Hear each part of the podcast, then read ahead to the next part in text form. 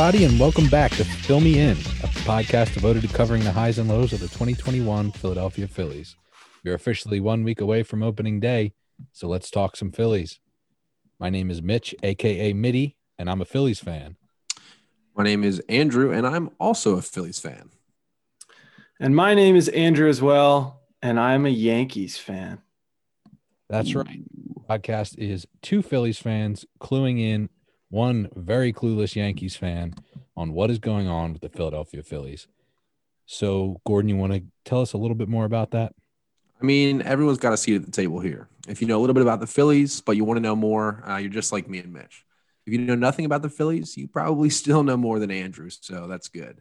And if you know everything there is to know about the Phillies, then you can find us on social media and tell us everything that we're wrong about. That's now, right. I do want to clarify I am clueless about the Phillies. I feel like you guys kind of glossed over that and we're really just hammering that I'm clueless. I'm clueless about the Phillies. You guys know that, right? Andrew, uh, baseball is a sport played primarily in um, uh, North America. See, this is what I was trying to avoid. I know that. White ball, red seams. Everybody's got a glove on. All right. What are you teaching me about the Phillies today? Sure. Today, uh, we're going to be covering a little recap of the Phillies spring training, also known as spring straining. Mm-hmm. We'll get into why in a little bit. We're going to go over some of the top performers and some concerning performances from Clearwater. Uh, we'll also be bringing you a little bit of an update on some final roster moves as we head into the start of the regular season and take a look at the depth chart. And then finally, we'll hit a little bit of a regular season preview and prediction segment to round it out. So, without further ado, why don't we get on to a little recap of spring training? Let's jump right in. All right. So the Grapefruit League came to a close just hours before we started recording today, and uh, Phillies finished up with a 12 and 15 record. Uh, in my opinion, spring training games are a little bit like the points on whose line is it anyway. Gordon, do you know why? Um, let's see, because they don't matter at the end of the day. And Ryan Stiles is playing first base. Oh, please. Colin Mochrie throwing second baseman, making a put out to, to Ryan leave, Stiles at first base. The leave Colin Mochrie as far from a baseball field as you possibly can, and that's where he belongs. That's probably true. All right. Well, who stood out, Gord? I mean, we I, we'd be remiss if we didn't start in one place, and that is with uh, our our dearest boy, uh, Bryce. Uh, dude has been absolutely smashing uh, since the day he showed up this spring. We're talking like 12 hits and 35 ABs, four home runs, one today, 29th of March, three doubles, uh, 1.249 OPS in those at bats. Uh, is this surprising? No, it's it's not surprising. Let me read you a quote from uh, ye old Larry Bowa mm. on what he had to say about Bryce uh, earlier this spring. This is him uh, just goading off Bryce Harper here. Larry says he's in great shape. I don't like to put numbers on guys, but it would not shock me if he hit between 40 and 50 home runs this season. I've never seen bat speed like this. I call him the freak.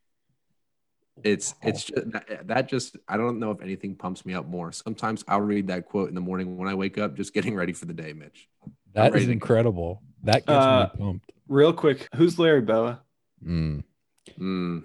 Okay, clueless was the correct term, wasn't it? Yeah, the, Larry the coach Bowa, of my youth, former Phillies great, former Phillies manager, and now Phillies coach. Gordon, anything to add? I mean, yeah, he's like a, he's a bench coach. He's one of the coaches in okay. some capacity. Okay. Yeah, who really keeps track? Larry probably does whatever the heck he wants. It, it, he was the the the head coach during uh like our childhood basically. He when i thought of the head coach it was like that's who i think of is like the larry bowa blowing up in people's faces. Like he was always a hothead. Hothead um, short built very short. angry. You don't want to mess with him. No. Not at all a numbers guy. Old school.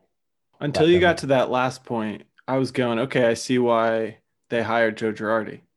A lot of similarities there until you got to doesn't go by the numbers. Yeah, well, it's good to have a mix, and I mean, you saw, uh, despite a lot of the trends in the league going towards the numbers and the analytics, the Phillies actually brought back their old manager Charlie Manuel, who's also known to not be a numbers guy. So his influence is also in the the clubhouse um, to help balance out. I feel like that the move was intentionally to balance out between old and new school. So I absolutely love it. Not to I'm get. just gonna read. Go ahead. I was just gonna say not to get too off topic here, but do, is there a lot of stuff where um, Phillies greats or guys from past teams or whatever will come to spring training? Like, is that a thing that happens? Because the it, it is for the Yankees. It'll be like Reggie Jackson's hanging out at spring training every year, Ron Guidry, and it's like always a thing. Is that a thing for the Phillies? I feel like they do some like Field of Dreams type of events or things like that, whether it's through radio, uh, radio programs or things like that. They have those sorts of things, but I mean, from what I know, Mitch, it's just like, yeah, we we just pack these dudes somehow into the into the organization. They're just scouts. They're somewhere, you know, either that or they're they're starting a barbecue out in right center field. It's like one of the two options with the Phils. Yeah, they keep keep them close to home. Just to give you, I'm going to circle back on the idea that he's not a numbers guy. This is the end of that quote from Bowa on Harper the ball just comes off of his bat so different than anyone else. It is a it is a loud sound right now. what are you gonna do with that, nerds? Put that in your calculator. Yeah. He's just hearing it different. You know what I mean? Good year Incredible. for Bryce. Looking forward to it. Another standout, and this is limited sample. We we have to admit, but Realmuto. Just seeing that injury on day one to his thumb was not what we wanted to see after the contract, but the way he came right back in, bounced back, and you know went deep in his first game hmm. back was so encouraging, and I think that was kind of the just something that put us all at ease very quickly heading into the season here. His thumb was sore from signing all the paperwork for all the money that he made, so it was that may have been all it was. It was inevitable. He's he's ready to roll. We're ready to roll here. Cannot wait. Who else? Uh, here's one. A little bit of a deep cut early on, but Darick Hall, he's big young first baseman. I mean, this dude raked. And I'm gonna say this once, and I don't want to spend time here, but our man Rhys struggled a little bit this spring. We'll get to him in a second. But if this dude, also a first baseman and young, is raking, I'm just saying it might be like a little bit of a hot take. It might be nice to consider the future there a little bit and have a guy who can like, yeah, give Rhys a couple days off. Cold slump. Hey, Paul, how you doing? Come on in. I want to tell you something in response to that. I know that I have to tell you that you're crazy for thinking that. Thank you. But I also have to tell you that you're not alone. I try to be a realist. That's probably where I'll leave it. I respect what you're doing here. That's probably where I'll leave it. How how young are we talking? Is he going to start in AAA or is he still in the lower levels? I'm not sure on his level. He's not he's not insanely young. He's uh mid 20s already i think you know yeah he's not he's not fresh out of high school or nothing he was so, a, he was a 2016 draftee 14th round yeah, he's 25 so we're not balking if he gets called up no it's just that the thing that i hesitate on is he he's not the name that you've been hearing for years got right? it you're like oh this guy's time is soon like i honestly i don't i haven't been hearing his name popping up throughout the years well, sometimes that's the guy that does get called up because they don't care as much about service time. So they're just, you yeah. know, as soon as, you know, if Rhys gets a 10 day IL or something, I don't know. You would know more than me, but that was my thought. You come out and you hit, anything's possible. Yeah. Couldn't have said it better myself. You sound like Larry Bowa over there, Mitch. That's right. Another uh, topic that I don't know how far we're going to get into is none of none other than Odubel Herrera. Mm. Uh, you could certainly call him a standout for spring training performance. Uh, at least to start off, he was hitting the cover off the ball. He has he he totaled up four, four home runs this spring. He was bat flipping and quite possibly playing himself into a roster spot, if not a starting spot this year. Uh, but the performance did dip towards the second half of spring training. And the latest news coming out of the Phillies world is not looking great for Herrera we'll get into that a little bit later, but the the whole topic surrounding Herrera is a touchy one, and there's been a lot said about it elsewhere. Where he played well in the spring, but not very consistently, and left some some to be desired there. he definitely bookended the spring. I mean, to your point, Mitch, I, I, felt like when I was looking at the first few games of spring training, if I if I pulled up Philly's Instagram, he was going absolutely yik yak. I felt like the first week of games, he was just always out of the park, out of the park with with the bad flip, and it was emphatic. And I was just like, oh my word, we're gonna have a really serious conversation about him starting in center field. Uh, the wording that they're using, the club used in terms of his future, um, is Odubel will report to alternate site. Essentially, Odubel's being put in timeout, and we might probably see him if he keeps hitting the cover off the ball. Yes, he's in that COVID uh, alternate site, which is like an intermediate intermediate level between the majors and minors that was started last year, where I believe it's just a little bit easier to bring someone up and down from that site as opposed to the the rules involved with pulling someone all the way from the minor leagues up to the big league club. So we'll see what goes on there. It's a situation to be monitored throughout the season, but he will not be with the big league club for opening day. I'm glad you explained what that means because I had never heard that wording in my life. Like placed in an alternate site, I was like, oh, is he down the street? And he just comes out like I didn't know what that meant. So thank yeah, you. It's like just somewhere other than here. Just go yeah, right. somewhere else. Yes, that that that that's where we're most comfortable with you at. Just not here. A couple quick hitters. Uh, well, I should say quick pitchers, but we're going to run through them quickly. Nice. Starting pitchers who stood out this spring would be uh, Andrew, the Yankees fans' very favorite Zach Elfline, aka Zach Elf. wow, you got me messed up now.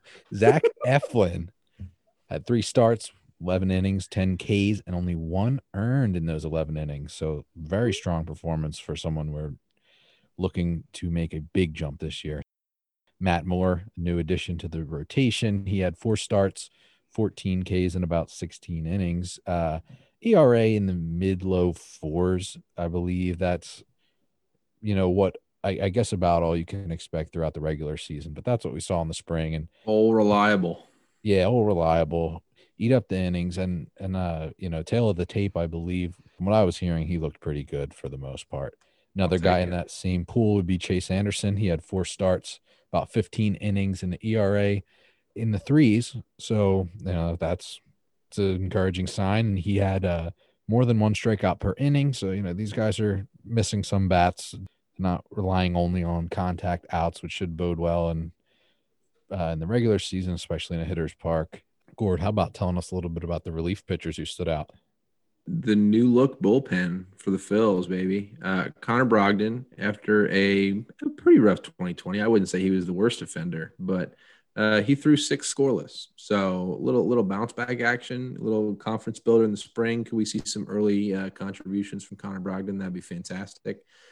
And then listen to this. Uh, besides my email, several relievers under a 2.0 ERA: Kintzler, Hale, Bradley, Coonrod, and Romero, all with sub two ERAs in the spring. And, uh, you know, April flowers bring May showers, and that's not related. But let me tell you, you love to see what you've seen there after after the 2020 that we have to have even just any type of positive momentum or juju going into the season. I don't know. I like my every finger and toe I have is crossed. That's all I have to say. The offense is going to mash. Just protect it a little bit, please. Yep. And I think what you were getting at with that April showers, these these bullpen guys here are really just trying to plant their seeds and nice. hope that their work blossoms into some results. That's what we're looking for. Yeah, yeah, we're not looking for late bloomers. Alvarez went before them and and spread his seed across the field, if I remember right. Something about nut juice early on, yeah. Does it? Are we gonna have to put the the explicit e on this podcast now? Like, is nut juice is that on the explicit e? list? We're gonna have to look that up. That I'm gonna have to confirm that with the Google. I have no idea. Okay, it'll be a Q instead of an E, just questionable. Yeah. Anyway. Well, speaking of questionable, let's get into some of the concerning spring performances. I'm just gonna come out and start. Uh, Didi Gregorius and Rhys Hoskins. Say what you want about spring training. It's it's totally different than regular season. So I understand that it should be taken with a grain of salt. But both these guys hit 205 not many extra base hits. Uh, Didi did go yard three times, but his average was not good. Um, you know, that should even out. You, you got to believe in a proven veteran. So, you know, depending on how you view spring training, you're probably not getting too hung up on that. Rhys, a little bit younger than Didi, less proven for sure, and is known as someone who is very streaky. Uh, he had one home run and two doubles in 39 at bats, so not the uh, type of extra base hit production you might be looking for. Um, just not enough of what we need him to be if this is how he continues into the regular season. His strikeout rate started really bad, and that's always been a concern um, in his game. But his strikeout rate did go down as the spring training season went on. So we did see him able to either you know lay off pitches he may have been chasing or just putting the ball in play a little bit more. Either way, it was some improvement as it went on. And then after those, I mean, they're both flirting with the Mendoza line. It's not what you want to see. Uh, but I, I agree with the the idea that that Didi does have a really good chance to bounce back. I think Rhys is in his own head. Got to get out of his own head. I think it's the biggest thing for him is his, his mental game. Can I can I sprinkle one more thing in there? Please do, Salt Bae. This, and I'm, and I'm not I'm not joking. It might sound like I am, but Rhys's uh, beloved golden retriever dog did have to get put down during I, spring training season. I just followed him on Instagram. He's he's not with us anymore. No. And Rhys didn't post anything about it during spring training. It wasn't until I think just yesterday that he finally made a post about it. So I, I you know, I think down there focusing, he's in he's in the in the spring training mode. He's just, you know, getting his reps in and all that. But he did address it. And you never know that something as simple as that for a guy who's young and maybe not performing up to his expectations. Something as little that could honestly be getting in his head. Um, rookie, rest in peace, rookie. Yeah, rest in peace, rookie, and that's that's that's being real here. Yeah, hopefully he finds peace and closure. Sounded like it was a great life for rookie, so we'll see, and uh, hopefully Rhys's uh, performance uh, picks back up. I'll jump in on on uh, the Didi point here and say I have to pick and choose my spots that I know something about. You know, valid. Uh, Didi was pretty streaky for us. So I'll say that. And number two, he is not a guy that I would be worried about being in his own head. So those two things, I would still remain extremely confident on Didi. Great, love it. That is the prognosis I need at this point in time. I'm I'm boosted just hearing that. Another concern, though, I will say, and I, I don't like listing even this many concerns off the off the bat, but uh, this one, this was reported recently. Uh, Scott Kingery DFA'd he was designated for assignment. He will not be joining the big league team uh, right off the bat, and it's because of the spring. I don't know how else you say it, Mitch. I mean, just like this has been a very poor spring training for yeah. for Scott Kingery. Uh, I mean, you know, hard to overstate. He has been given more at bats than anybody, more chances to show what he's worth. Uh, for everybody except for Odubel, he was the only guy who had more uh, ABs than Kingery. Just has not capitalized. Uh, struck out 19 times on 44 at bats.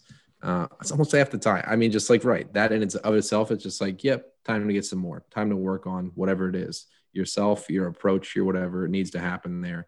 He's still young enough where it's like, okay, I see this, you know, at least in his career trajectory, he's young enough. You know, he's no Albies or he's no Acuna or whatever. He's not going to be that. We can see that now.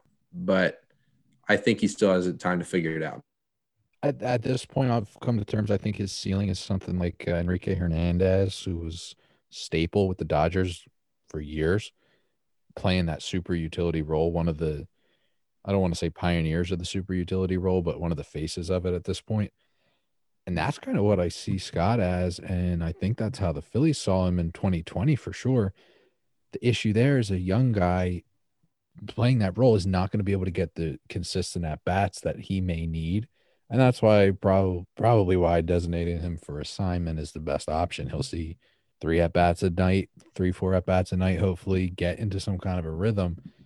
The issue is always going to be that transition to the big leagues because you know he's not going to.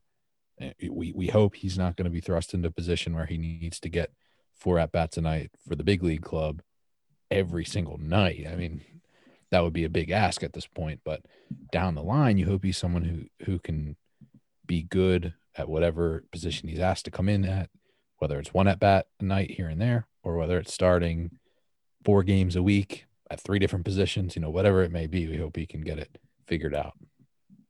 Let's talk about some not so great starting pitching performances. And this is with a, an asterisk, but Daddy Knowles, aka Aaron Nola, five starts for about 17 innings, and he gave up 11 earned runs. That's obviously not good. Uh, I, I think you can ask anyone who knows baseball; they're not going to be worried about this. Um, you know, uh, let alone the fact that it's spring training, but also if you look at his two most recent starts down there, they were stellar. And the word of mouth that I was hearing, you know, and from the reporters and from the radio broadcasts I had been hearing, his stuff looks right on. So uh, you know, I don't I don't think there's going to be any issue there, but you don't like to see it. it. Doesn't sit well when you see that high ERA from your ace. But I think he'll be fine. They played 60 games last season. I'll say this: in 2020, Aaron Nola had five starts of six innings pitched, less than three hits, less than two earned runs, and eight plus Ks. That's the most for any Phillies pitcher in a single season ever. And Nola did it in 60 games uh, let me just think about this. He's going to be fine. So just wanted to reverse that. If we if there's any type of superstition here, I've reversed it for Aaron Nola. He's going to absolutely mow people down this year. Thank you. Anytime. Uh, relief pitching, some concerning performances, but good spin on them is that some of these guys are no longer even with the Phillies. So hey. what do we care? Tony Watson, the Tony Watson, four earned runs, in five innings. Not going to get it done. Happy trails. yeah, he has parted ways with the Phillies. Hector Rondon, six earned in seven innings. Again, not remotely going to get it done. He has also uh, been sent away from the big league club uh, and released. Um, there's a handful of bad performances by guys in the bullpen that, you know, we are not going to see their names most likely again until next spring. If then, you know, just either young guys or guys who are maybe getting their third or fourth chances to make a big league club and just have not those type of guys. Uh, you know, they're on every club. You, you know, if you sort the stat page by worst ERA, you'll see them. It's a thing. It happens. Not every arm you bring to spring training is going to make the team. Yeah, and pitching spring training is weird. That like you listen to their press conferences, and it, this is less about the latter folks that you named, Mitch, that are happy trails, and more about Nola and and those guys that are going to have a, a spot. You hear like these veterans talk about pitch shapes and like glove side location, and that's the stuff that they're they're looking at, and they don't even you know they care when somebody hits a home run. They're not happy about it but it's really weird. You listen to these post game interviews after a guy throws a spring training dud, I say in quotes, and they couldn't care less. They're like, yeah, you know, I was working on this and that, and we're all right. We're getting there. That kind of thing. Yeah, I, I, I never fully trust it, but I know that the people giving those quotes know more than me, so kind of have to trust it. Yeah, right. I just feel like the spring means different things to different people. There's certain strata or certain tiers of players that the spring means everything for. It, it's the difference maker. And then there's stratas of player where it's just like time to warm up. I will get my two at bats and then go, you know, sip some water and watch the boys play. You know what I mean? Like it's, it's, yeah, it's totally different for folks. I think to me, we're about to get into it, but like it seems productive. I like the way that things have been shaking. It seems like there's conviction on the part of the organization, like, hey, this is where we're going to start. Uh, we have our guys. Let's let's run it, which is exciting. Certainly, um, and you know what? I, this is the certainly the closest that I have followed spring training in any year. So I've learned a couple things. I'm Uh, that I didn't necessarily see see in the same way before, but but like you were saying, this is the spring training is really used by the club to figure out you know what direction they're going to go with certain positions. For instance, the two guys who had the most at bats for the Phillies the spring were Scott Kingery and Odubel Herrera. Two guys who they're they're just at the point of show me what do you got, what do you got? We'll give you the chance here in the spring. What do you got? And know, Philly saw enough and made the decision. Love to see it. Uh, let's take a break. When we come back, we're going to be looking at the depth chart, uh, go over some notable moves, and then get into what we're looking like as we go towards opening day.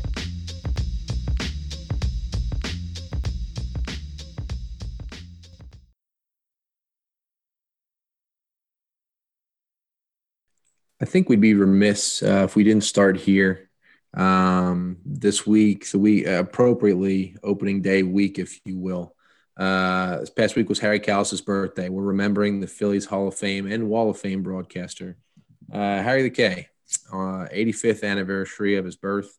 He was the uh, broadcaster from 71 through 2009. He, uh, he lends his voice to our intro. He has lent his voice to the Phillies and to our ears, Mitch, for many years.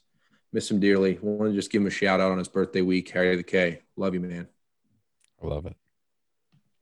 That is something I'm not clueless about. That guy's awesome. Oh, I yeah. love that guy. Uh, real quick, what's the Wall of Fame? It is the. I'll put it in terms you'll understand. It, it's the Phillies version of whatever mine or whatever the heck you guys the, call that piece of the pantheon of legends or whatever you guys have. Yeah. What is it called, Andrew? Yankee, Yankees Universe Kings or whatever you call it. That's it. That's it. You got it. Yep, nailed got it. it in three. Monument Valley. That might be it. Monument Park. You were really close. Fun fact about Monument Park is that back in the 70s, the monuments were some of or all of the monuments were in the field of play and like out in center field, and the ball could just kind of bounce around out there. Baseball is just the wild west of sports. It's just like none of it makes any sense. Right. Like you got ball over the right shoulder. Ooh, sorry. You just ran into Mickey Mantle. You you don't have a left arm anymore. It's gone. Right. Like our era looks at the hill in Minute Maid Park for the Astros and thinks, man, that's wild. And travesty. 30, 30 years before that was, yeah, monuments in the field of play. Wow. Anyway, yes. Uh, what did you call it? Historic Iron Man Park? What did you call it? Uh, Yankees Kings, Yankees Universe Kings. Yankees Kings and Legend coming this summer 2021. All right, welcome back, Phillies fans. Sorry that you had to tolerate that for the past three minutes. Glad that you have uh, the time to come and join us. We're going to do the regular season preview. Uh, we're going to do the depth chart. We're going to be doing notable moves on the last stretch of the spring here. I'm going to hit that first. Then I'm going to turn it over to Mitch, who's going to go through uh, the brand spanking new shiny pitching rotation. So, uh, Mitch, if if I may, let me hit these uh, quick fire on these. Uh, I guess what do you call them? Decisions. Some happy trails They're for decisions. sure. DFE, yeah, yeah, decision. That's the best one. So here are the folks that are locked in after uh, after the nice spring. We got uh, Matt Joyce, Ronald Torreyes, uh, and it looks like Connor Brogdon, like we talked about earlier. So you love to see it. Um, he pitched himself into that spot, well deserved. Uh, excited to see if he can show up and show out. That might, you know, it looks like a bullpen. You can name all the people in it. It's good to see. Uh, in terms of released, Ivan Nova, uh, sorry, Andrew, uh, the old Yankee boy. See you later. Jeff Mathis, uh, Hector Rondon, and Tony Watson, who we previously mentioned, but fare thee well. Um, and then the guys who we optioned, uh, just some inexperience. You know, I think we could see a couple of these guys, which I'm very excited about. But the Adonis, Medina, Nick Mat- I don't even know this dude. Nick Matone. Nick Maton. Anybody on this? Is it Maton? I go Matone. My sincere apologies to Nick Matone. Uh, Ramon Rosso, Mickey Moniak, Spencer Howard, Rafael Marchand, and Ranger, or excuse me, Jojo Romero with the great hair. So give me Jojo Romero, Spencer Howard, and Mickey Moniak later this year. Uh, I need them. They have been optioned down. Uh, so those are just inexperienced. We'll see them, I'm sure. And then, uh, Mitch, you made this category. I'm dying. Optioned, oof. That'd be our boy Scott Kingery. Uh, and then a questionable oof in Ranger Suarez. Yeah. So Kingery self-explanatory on why that is in the oof category. Ranger, uh, he's gotten a lot of big league innings. I, they're not seeing something they want to see from him. So, uh, that's maybe more of a a merit move than it is a service time manipulation move. I'll say it that way. So yeah, let's talk about the rotation. It looks like it's finalized. Got your ace Aaron Nola in the one slot, Zack Wheeler in the two, and the other Zach, Mister Elfline, in the three spot. that is pretty much chalk what we expected right there. And then we got two newcomer veterans rounding it out: Matt Moore fourth and Chase Anderson fifth. So I like it. I mean that that to me is solid. It's an improvement, and I think if that's what you're rolling out there on opening day, I'm I'm good with it. Hundred percent. so let's also hit on a couple of positions that are still up in the air.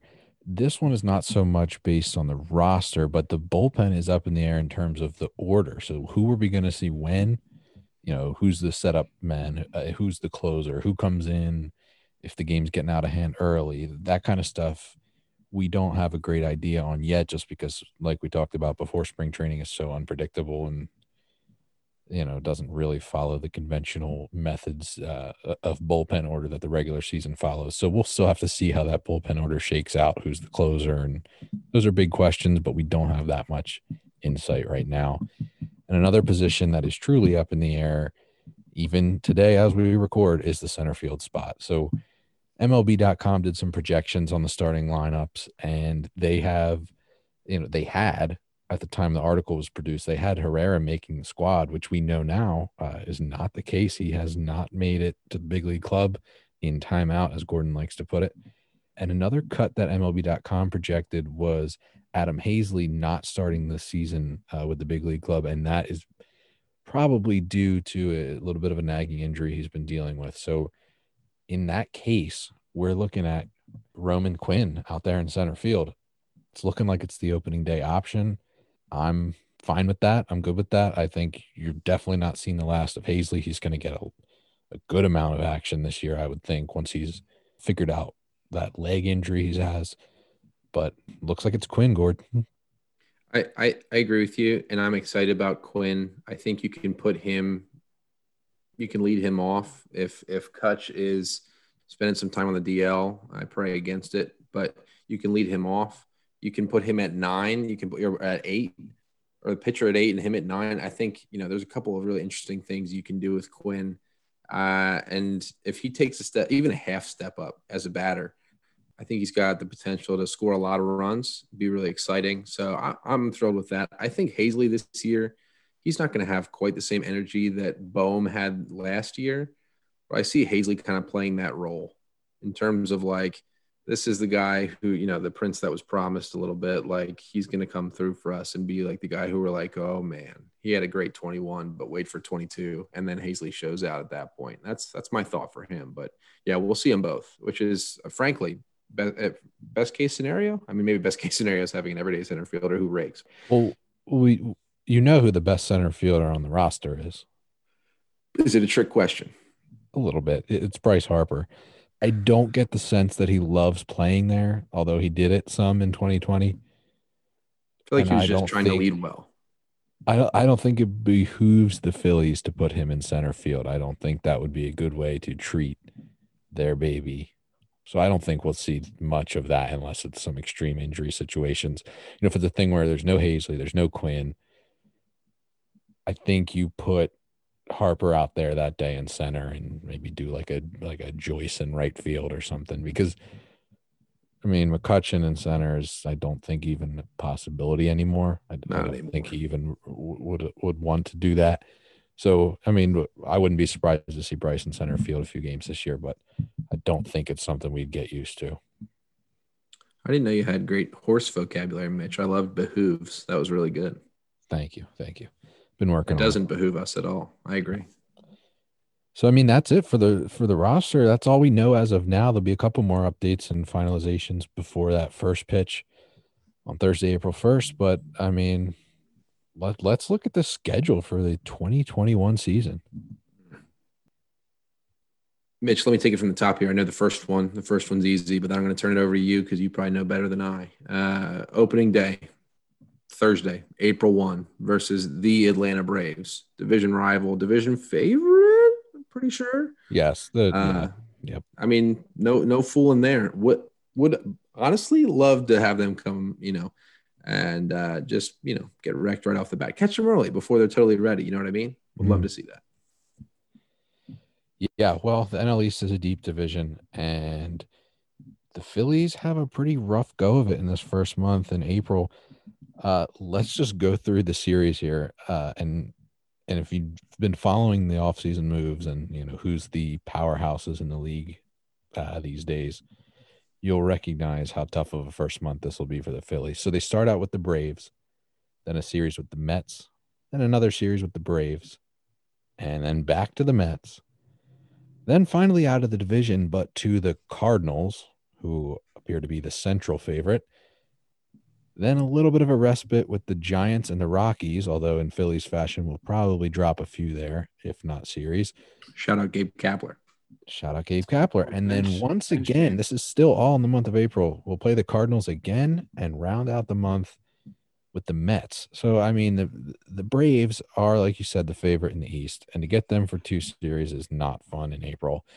And then the Mets with all these offseason moves they had, the deep rotation that they have, we'll face them three times in our first few series here. And that's just going to be a lot of tough competition before you even get to the Cardinals, you know, facing them twice and the talent that they have. So I don't know how much stock we're going to be able to put into April or, you know, how we're going to be feeling at the end of April, but the record, let's just prepare ourselves, may not be too hot. I mean, spin zone April early season is you know usually I feel like a time for pitchers to shine a little bit, a little pitcher dominant action early on. I don't know. Do we do we catch some of these teams early and have some early success and kind of maybe have some series splits and come out beaten and battered, but not like oh my gosh, we are you know oh and oh and seventeen or something like that. We could be okay. Yeah, I, uh, the, the other nice thing is that any anything close to a 500 record in April is going to be an encouragement. I would say. I mean, oh yeah, if you That's hang, if you hang with with this schedule, you should only be able to do better as it goes on. But uh, we talked about how deep the NL East is. Let's just let's just give our pred- predictions here, me and you, Gord, of how we think that division's going to stack up. The NL East is looking good this year. Personally, I have the Braves winning the division the Mets taking second place, which it's like I I don't even know if I believe that, but I have them second when I look at the rosters. That's just where I put them, but they are still the Mets, so you have to factor that in. In third, I actually have the Nationals. The the pitching is hard to get around for me. You know, they're still a solid pitching club, and Juan Soto is just a monster. I if he's on, he's on. There's nothing you can do about it. He's in terrifying. Fourth, I have our Phillies coming fourth in the division and rounding it out. I have the Marlins, and I hope that the fifth place is anyone but the Phillies. So, Same. I mean, that that's how I see it lining up. Phillies in fourth in this division. Maybe a little pessimistic, just trying to keep myself uh, under under control with my expectations. P H O U R T H, obligatory. That's right. Uh, here's how the NL East ranks for me. Um, is this mind games? Maybe, but I'm here for it. Uh, you and me had the same at the top. Braves and Mets. The Mets just put out 10 years, 325 to Lindor. Um, they seem like they're serious. I think if he feels secure, they could play well. They are the Mets. Nothing would make me happier than to see them implode. Um, but I think those are the, the top two for me. I have the Phillies at three, and here's why. I like your point on the Nats. You got to trust good pitching. Uh, I don't wish this on anybody. I think they see at least one of their starters spend a significant time on the DL this year. It's just a prediction, and I think that, that kind of gives them a flat tire, pushes them to the fourth in the division. So I have us at three, playing a little bit of a surprise, surprise third place kind of action for us this year, given our roster. And then I also have the Marlins at the bottom. But look what that did last year for us when we all predicted the Marlins would be the worst, and then they played season record for everybody all year long. But Braves, Mets, Phillies, Nats, Marlins in that order. I can hop in and give not my predictions, but what the PECOTA projections have to say about the NL East. And I think it's kind of interesting based on what you guys said. They have the Mets in first, 91, uh, 92 and 70 on the year. And then uh, Nationals, Phillies, Braves and then Marlins. And the Nationals, Phillies, Braves, they have projected all within like a half game of each other. So they basically have New York as top tier, and then you have Nationals, Phillies, Braves all kind of jumbled together. Interesting. My only rebuttal is that they're all that way. This is horrible diplomacy, but like really, all these teams, it, they're not. I don't think they're World Series contenders. I'm not sure anybody of these folks are going to be serious come October, but yeah, if things break right, you could see two folks from the NL East, and if things break wrong, like you're gonna have a first round exit for one of these teams, no question. Braves have been their own worst enemy in, in, in the playoffs lately, but that team is is stacked. They brought back who they needed to. If their pitching is anywhere near where where these individual starters have been when they're not hurt, that's going to be a problem. I I'm a little bit confused how people would project the Braves in fourth, but I mean we'll see. I'm Larry Bowa to that PECOTA projection. I'll be honest with you, not a numbers guy when it comes to that. Yeah, the the only way the Braves would finish fourth is if it was a real deadlock in the center and it was some sort of a one game or tie break type situation that put them at fourth. But that would be a massive disappointment with the offense that they have. Anyway, not to get too much into that, it'd be fun to look ahead here and highlight some individual players that we think are either going to step up or fall down. A little step up, fall down. A little step up, fall down, baby. So we'll, we'll highlight a, a step up batter, a step up pitcher, a fall down batter, and a fall down pitcher for each of us. My step up batter this year, not very surprising. It's going to be Alec Bohm. I think he's going to step up in a big way. He was a clutch hitter last year. He has got a ton of potential. Boom ball. Already realizing it. Not much to say there. I, I think he's going to have a great year, and I hope he has a great year. Step up pitcher for me is maybe a little bit surprising or unconventional, but I have Chase Anderson. Honestly, I think he's going to give you more than Jake Arrieta gave these Phillies when it's all said and done. I think you'll look back, you know, one season of production. I think Anderson's going to bring you what you hoped Arrieta would in terms of stability and just going out there and being a pro starter for you every fifth day. My fall down batter is Rhys Hoskins. He is always he's always drive me nuts with his up and down play. I just keep waiting for him to not come out of his slumps. He always does, but when he's in them, I just I can't see a way out for him. His his you know his advanced metrics, from what I hear, are very favorable, but I just don't always see it with him. So he, he's my fall down batter candidate for this year. And my fall down pitcher is Hector Neris, who will probably, if I had to guess, get the chance to start the year as the closer and will show us why we are still looking for answers from that slot. I think those are great, Mitch. I agree on all fronts. I will say it means nothing. The depth chart online has Bradley as the closer right now, which is very interesting. I'd love to see actually Neris kind of be humbled a little bit at the start, but I think your assessment's correct. I think we do get reminded of that early.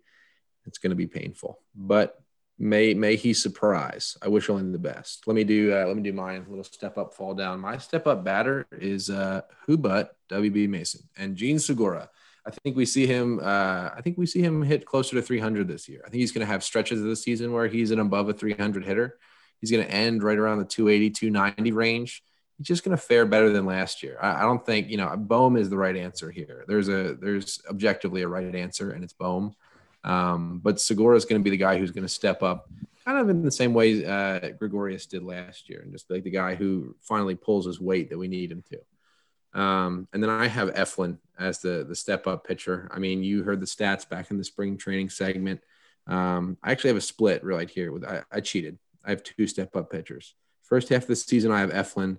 Second half of the season, I have hot take Spencer Howard.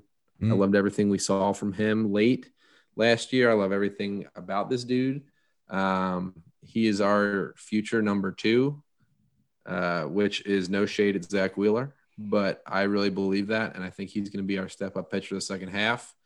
Uh, I'm speaking it into existence. All right. Fall down action. I think it's just it's got to be Didi. It's not going to be huge, but it's going to be that half rung down for him. It's it's going to be noticeable. It's just hard to repeat how good he was last year for 162 games. I don't think he can do that at 31 years old. So he's gonna be he's gonna he's gonna be um, the the fall down batter for me, and then the fall down pitcher is absolutely no one because the only direction is up, baby. It's right. only up. I will not end the segment on bad juju. I won't do it. So the fall down pitcher is no one. We're going to mow people down. Rest in peace to batters everywhere facing the Phillies. That doesn't get you pumped. I don't know what does. Dude, that's awesome. That's that's Optipod optimistic pod right there. I'm here for it. This is great. I'm, I'm the new villain in the upcoming Spider-Man movie, Optipod. that sounds terrible. Is it really a villain though? Uh, know Optipod. That's too. It's too good. It's too too much kindness. I'll kill him with kindness. There we go. I don't know if there's anywhere to go here except to turn the mic over to Andrew, the Yankees fan, and have him set us up with a few prop bets. Ooh. First of all, this is hilarious because, as you've stated time and again, I'm clueless uh, that you had me come up with these numbers. Uh, I also want to mention that this isn't a set it and forget it kind of thing. I am absolutely taking, putting on the record your answers, and we're going to go over these at the end of the season. And I'm hoping that one of these numbers is just so terrible that you laugh me out of the room. First up, Harper plus Hoskins home runs, 69. Nice. Obligatory nice. nice. Harper and Hoskins, 69 over under. Ooh, this is spicy. This is spicy. I like this a lot. For me, Mitch, this means essentially that Hoskins needs to hit somewhere in between 25 and 35 home runs. He needs to hit more than 30 for that to happen. I'm high on Harper, but I am I am low on Hoskins. Basically, there we go again. And that to me, is there the it answer is. in your email. And the answer's in, the answer's arrived. And for me, I am gonna take the over. Oh, he's going Bowa with it. Optipod, baby. It just he's sounds going, different coming off the bat, baby. It just sounds different. He's going Bowa with the 50, 60, 70, heck, maybe even 80 home runs for Harper this year. Pretty impressive. Well, not to be contrarian, but I'm going to go under. I gave you Hoskins as my fall down batter. 25 home runs I can see out of Hoskins. I draw the line at 30. I mean, he's been he's been healthy and so I mean that's another factor to consider. Like, is is he going to run into any injury trouble this year? If so, I think that 30 number is just going to be that much harder to reach. I love Harper's prospects this year, but he's also a guy who before Philly was known to be to miss some time with injuries, and he's been healthy since since coming to Philly. But you know, you never know when that could change. And picking the over on home runs is so fun but it's not always that uh, smart. Maybe you would say. I think on this one, I'm going under. Yeah, it'd be. I mean, truthfully, as I was coming up with this number, probably should have been more in the mid 60s. But as it's nearing 69, I didn't have a choice but to set the line there. It was a nice way to go. Uh, next one up is we're going total number of pitchers who will start a game this year for the Phillies. Okay. And I'm setting the line at 10.5. Under. Under. Final answer. Lock me in, baby. It's not it's not even going to touch 10. Yeah, well, Gordon, have you considered the opener? Have I considered the opener? Could the Phillies use the strategy of the opener? Uh, no. Having a bullpen piece start up the game for a few innings and then rotate through that bullpen to save some of the starters' arms and just fill in innings. I I'm pretty confident that you're screwing with me. I'll say that first of all, our coaching staff includes Joseph Girardi and Larry Bowa, and I think that Charlie Manuel is still advising somewhere from the heavens. So let it be known, Gabe Kapler has left town. We will not be using an opener that is what I use on my freaking string beans, and we will not be having an opener in this clubhouse. Okay, well, I think we're going under, Andrew. Can we have the next one, please? Okay, number of pitcher starts that make you rage turn off the game before the fourth inning. And I'm setting that at 10. 10? Yeah. Okay, we know that he is not a Phillies fan. If he sets that at 10, because we are smashing, let's say it on three. One, two, three. Over. I didn't realize we were adding the okay. It's definitely over here. And also don't turn it off because that's when you get to watch Vince Velasquez do really great. that is Vinny's time to shine right there. That is that's right. I like that. TM. Vinny's time to shine. Joe Girardi ejections 3.5. Over. Hmm he did not get enough last season. He only had a 60 game sample size, and he is just wanting to get those emotional rocks off. Uh, no question. wow. Uh, That's that's another uh, another tally in the queue for questionable tag on our podcast. My sincere apologies to Joseph Girardi.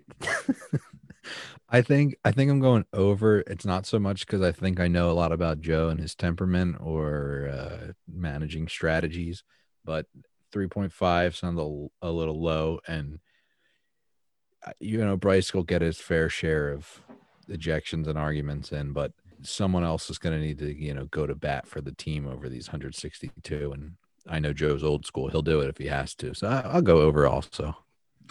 Uh, Larry Bowa over under 0.5 ejections from the cheap seats. Just get had to, had to get a quick one in. Nola strikeouts 220.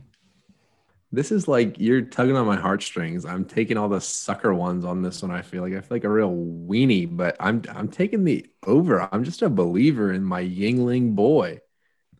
Wow. Uh it's just hard to do and not a lot of people do that these days and it's true i don't i mean i hope that you don't question my love for the daddy no. but I, i'm gonna go under it's just not easy uh he's he's done it a couple times i know he's done it I, i'm going under i'm i'm just doing it i'm just gonna i'm just gonna go i'm gonna just put it right in the money 222 strikeouts that's it. That's the number. Two, two. Keep it easy. This That's doesn't right, necessarily have to do with how I came up with this number, but in as part of my research, I saw that he had a 12 plus strikeout per nine last season, which is unreal. Yeah. That's unreal. His anyway. stuff was filthy last year. I mean, he was the 60 game season is a travesty in that case. Yeah. And it's hard to get your K rate noticed these days because you got all time great strikeout pitcher. Uh, Andrew might might know a little something about him, but that guy Cole is is setting the bar high. But take take nothing away from Nola. Eyes up here. Stop staring at my K rate. Am I right? Bryce haircuts one point five. now, th- does this include maintenance cuts? Qualifying uh, question. Uh, okay, styles, hairstyles, ah, okay. 1.5. 1.5. Is he gonna basically? Is he gonna change it up at some point? Yeah. Yep. He will. Over. I'm ta- I'm taking the over as well. This is yeah. an over. Too many slumps to be had, and that's a, a known slump buster is getting yeah. that radical hair transformation. He all. I mean, he does also have the option of doing the beard transformation, so that that True. does kind of maybe eat into his total hair. His hair, hairstyle, hair. Well, yeah. I mean, we'll have to have a ruling from the judge on that one, but I'm I'm going over. Big Samson energy. I'm taking the over. Mm. hopefully, it won't even be close, and we'll get like in the four or five territory. Last one. This is the big one. This comes straight from Vegas, so uh, don't take it from me. Take it from from the smart guys out west. Total number of Phillies wins this season, and the Vegas friends set it at 80.5. I guess the people in Vegas are Quakers now because I called them friends. Let me let me hop in here first because I think I know where this will go. Shout go. out to all our Quaker listeners. Shout out yes. to all the Quaker listeners. Shouts my friend. I'm going under the 80.5. I have a hard time seeing Mitch. Unbelievable. Yeah, I know. I know. I have a hard time seeing 500 and I know I know 81 is uh the over, but it's not 500. But I mean, I can't see 500 and and usually history tells me the Phillies will finish a few games under wherever anyone thinks they will because they'll have those throwaway games that they just blow late in the season. And you're just like we already knew our chances weren't good. And we thought maybe we still had time but then the Phillies lost 7 of 8 without you really realizing it. And now they're just in the basement. And it happens all the time. And until i see otherwise that, that's how i'm going to make my decision here. I'm going under 80.5 wins. I don't I, I don't know how to recover from this uh, this realism. I think mitch is going to probably make the most money out of the both of us uh, without a question. But i am going to undoubtedly take the over here. I think uh, coming off of a 60 game season we're going to play at 162. We're going to have unusual durability from our everyday guys. We're going to see some unusual durability. We're going to get them to play a lot of games, a lot of ABs, a lot of production. We're going to be seeing some more consistency than usual. I think Girardi, with yet another year under his belt with the club, plays a difference in terms of culture, in terms of how guys approach the game. I think we've eliminated some uh, and we've gained some others, but we've eliminated some distractions. I think clubhouse wise, it's pretty clean. I would I would describe it as clean. It's a clean slate here at the beginning. Uh, I'm just a believer in these guys. I'm I'm uncharacteristically optimistic on this team. Uh, it's not far over, but it is over 80 and a half. I respect that. I probably need more of that in my thinking, more of what you're bringing to the table there. Optipod, baby. Octopod. Octopod all night. All right. Well, that was our recap on spring training, our recap on the opening day rosters, and a little bit of our uh, outlook on the 2021 season. Few days away from opening day, April 1st. I'm sure everybody be watching, having a great time. Don't forget to catch up on all of our past episodes here. Just get you in that Phillies mood for opening day. Have a great time enjoying the games. Gord, you want to take us out? I mean, absolutely. Uh, I want to get this in really quick. We're going three and one against the Yanks, Andrew, with my deepest and most sincere apologies. So that's a season series win for the Phils. Go Phils. Uh, for Mitch, for Gordo, for Andrew. This has been Phil Me In. We're out of here.